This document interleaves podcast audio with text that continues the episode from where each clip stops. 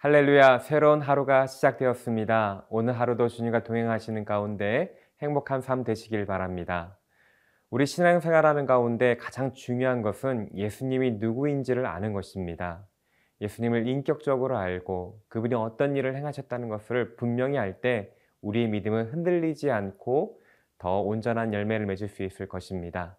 오늘 하루 주님을 더 알아가고 주님의 사랑을 경험하시는 하루 되시기를 바랍니다.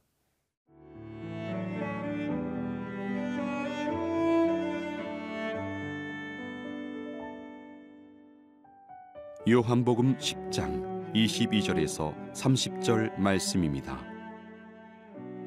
예루살렘에 수전절이 이르니 때는 겨울이라.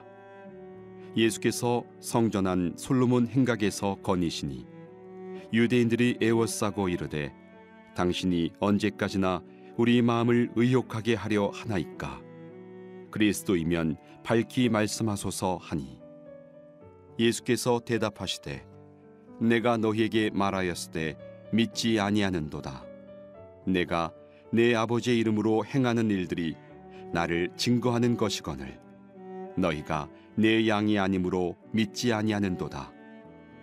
내 양은 내 음성을 들으며 나는 그들을 알며 그들은 나를 따르느니라. 내가 그들에게 영생을 주노니 영원히 멸망하지 아니할 것이요 또 그들을 내 손에서 빼앗을 자가 없느니라. 그들을 주신 내 아버지는 만물보다 크심에 아무도 아버지 손에서 빼앗을 수 없느니라. 나와 아버지는 하나이니라 하신대. 오늘 본문은 오늘 성경 이야기의 배경이 되는 때와 장소에 대하여 소개하는 것으로 시작됩니다. 22절, 23절입니다. 예루살렘의 수전절이 이르니 때는 겨울이라 예수께서 성전한 솔로몬 행각에서 거니시니 수전절은 한우카라고 불리는 유대인의 명절입니다. 오늘날 12월에 있는데요.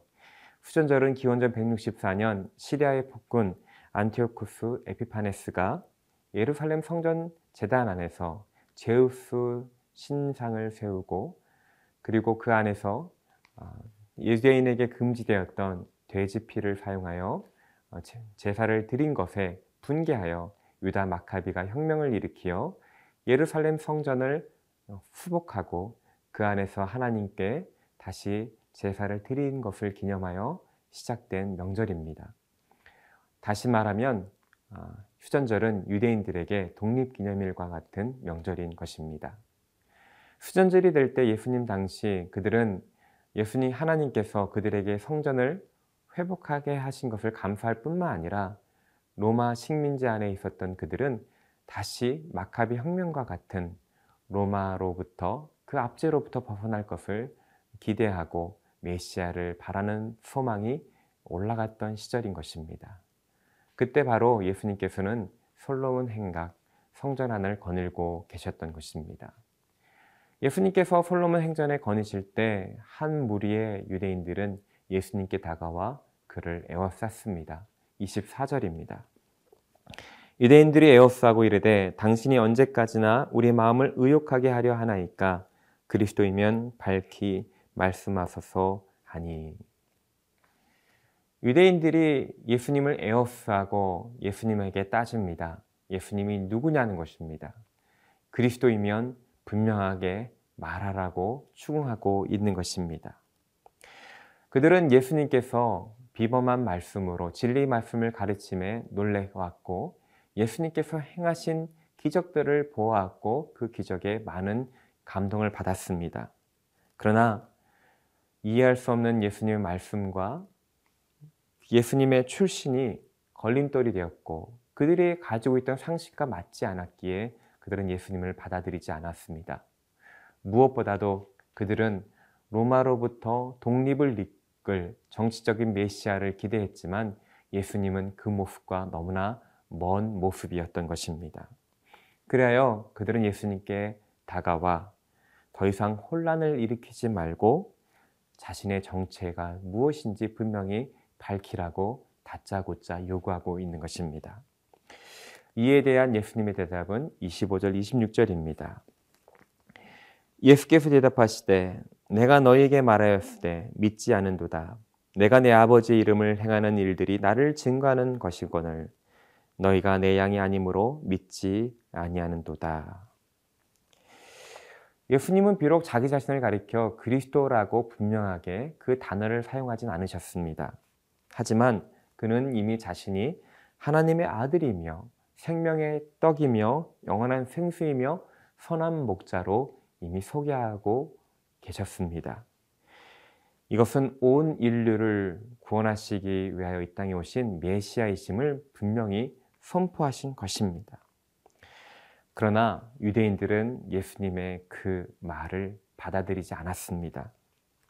예수님은 또한 자신이 하신 말씀이 진리임을 증명하기 위하여 수많은 기적을 행하셨습니다. 병자를 고치시고 오병이어의 기적을 베푸셨습니다. 지금까지 기적으로만 보아도 예수님께서 하나님으로부터 오신 분임을 분명히 알 수 있었습니다. 하지만 유대인들은 받아들이지 않았습니다. 말씀과 기적이 부족해서가 아닙니다. 그들이 기대하는 모습과 예수님의 모습이 다르자 예수님을 거부한 것입니다. 지금까지 충분한 증거와 말씀이 있었음에도 불구하고 예수님께 더 분명하게 말해달라고 요구하는 것은 예수님을 믿으려고 하고 영접하려고 하기보다도 회피하고 비난한 허점을 찾으려는 그들의 불시당을 나타내는 모습인 것입니다. 오늘날에도 예수님을 믿는 데 있어서 더 많은 기적을 보여주고 기도 응답을 통해 예, 예수님이 살아계심을 보여달라고 요구하시는 분들이 계십니다. 하지만 이런 말들은, 이런 태도는 예수님의 말씀을 받아들이기 싫어하는 우리의 마음의 불신앙을 나타낼 뿐인 것입니다. 예수님을 그리스도로 영접하는데 성경 이상의 증거와 말이 필요하지 않습니다. 진정한 마음으로 말씀을 읽고 그 안에서 예수님께 행하신 일들을 어, 겸손하게 받아들인다면 우리는 예수 그리스도를 메시아로 그리스도로 고백할 수밖에 없는 것입니다. 이미 예수 그리스도를 그리스도로 고백하고 계시다면 그것은 하나님의 은혜입니다. 그리고 아직 예수 그리스도를 그리스도로 고백하지 못하고 계신다면 오늘 말씀을 통하여 예수님을 그리스도로 고백하는 은혜가 있기를 바랍니다.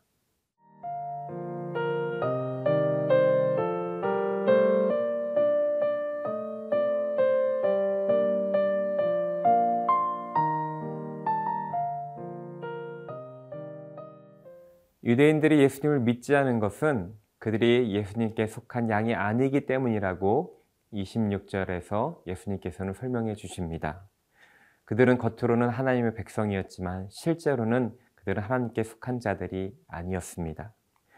그리고 예수님께서는 예수님께 속한 양들의 모습에 대하여 특징에 대하여 27절에서 설명해 주고 있습니다. 27절입니다. 내 양은 내 음성을 들으며 나는 그들을 알며 그들은 나를 따르느니라. 그리스도의 양은 어, 부르심 받은 예수님의 음성을 듣고 그분의 말씀에 따른다라고 말씀해 주고 계십니다. 양들은 수많은 목소리 가운데 자기 주인의 음성을 인식하여서 그 주인의 음성에만 반응하며 따른 것입니다.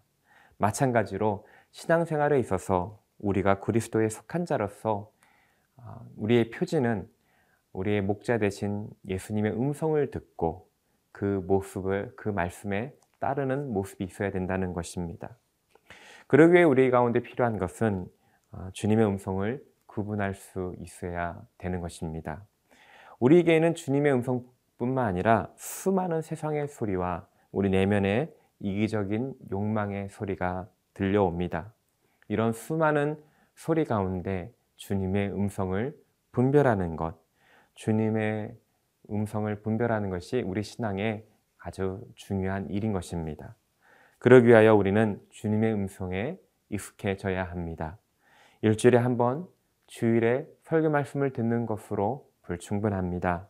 매일 말씀을 가까이 하고 기도하며 주님과 친밀해질 때 주님의 음성을 분별할 수 있는 것입니다. 그 들려준 주님의 말씀을 듣고 겸손히 하나하나 순종함으로 나아갈 때 우리는 더 확신하며 믿음의 길을 걸어갈 수 있는 것입니다. 이렇게 주님의 음성을 순종하는 자에게 주님께서는 축복을 약속해 주십니다. 28절입니다. 내가 그들에게 영생을 주노니 영원히 멸망하지 아니할 것이요 또 그들은 내 손에서 빼앗을 자가 없느니라. 예수님의 말씀을 듣고 순종하는 자에게 어, 예수님께 속한 양에게 예수님은 영생을 주고 영원히 멸망하지 않을 것이라고 약속해 주고 계십니다. 그리고 그 약속은 안전하다라고 말씀해 주고 계십니다. 여기서 영생은 단순히 영원히 사는 것만을 의미하는 것이 아닙니다. 이 땅에서 우리가 겪는 모든 고통과 아픔, 결핍은 죽음의 영향력 아래 있기 때문입니다. 영생을 주, 주신다는 것은 이러한 죽음의 영향력으로부터 자유롭게 된다는 것입니다.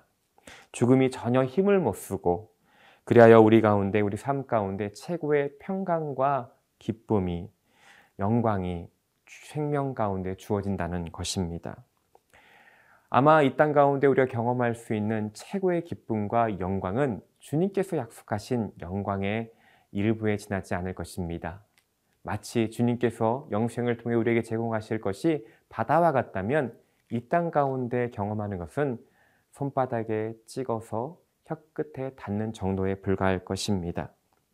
주님께서 약속하신 영생이 얼마나 크고 영광스러운지를 그리고 그것이 얼마나 큰 기쁨인 것을 이 땅 가운데 더 맛보면 맛볼수록 우리는 영생을 더 사모하게 될 것입니다.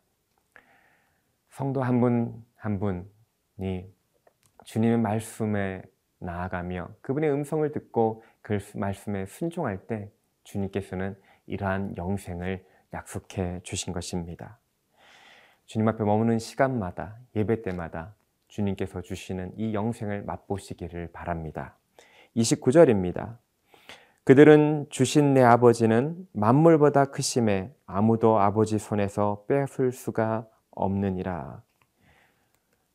예수님의 양에게 허락되신 그 영생은 천지를 지으시고 지금도 만물을 주관하시며 만왕의 왕이신 하나님께서 주신 선물이기에 그 누구도 빼앗을 수 없는 안전한 것입니다. 세상의 어떤 악한 세력도 우리 안에 있는 어떠한 죄와 허물도 하나님께서 주시는 영생을 빼앗아 갈 수 없는 것입니다. 그리하여 주 안에 있는 우리는 안전한 것입니다. 찬송가 370장을 보면 주 안에 있는 나에게 딴 근심 있으랴. 십자가 밑에 나아가 내 짐을 풀었네. 주님을 찬송하면서 할렐루야, 할렐루야. 내 앞길 멀고 험해도 나 주님만 따라가리라고 찬양하고 있습니다. 오늘 우리 삶이 아무리 험하고 힘들더라도 주님의 음성을 듣고 할렐루야 찬송하며 주님만 따라갈 때 주님께서는 우리에게 영생의 기쁨을 허락해 주실 것입니다. 오늘 이러한 풍성한 은혜를 경험하시는 저와 여러분 되시기를 바랍니다. 우리 함께 기도하겠습니다. 우리의 선한 목자 되시며 우리의 아버지 되신 주님, 우리가 주님을 음성을 듣고 주님 말씀에 순종하며 나아갈 때 영생의 기쁨을 맛보게 하여 주시며 주님의 평강과 영광을 누리게 하여 주시옵소서 감사드리며 우리 구주 예수 그리스도의 이름으로 기도드립니다. 아멘.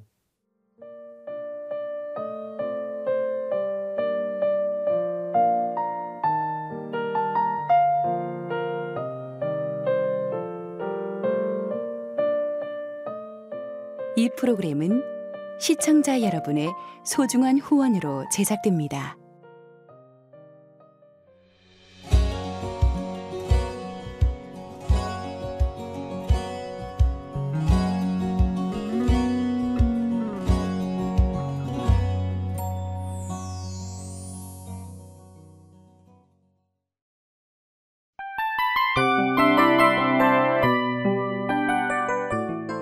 이 프로그램은 청취자 여러분의 소중한 후원으로 제작됩니다.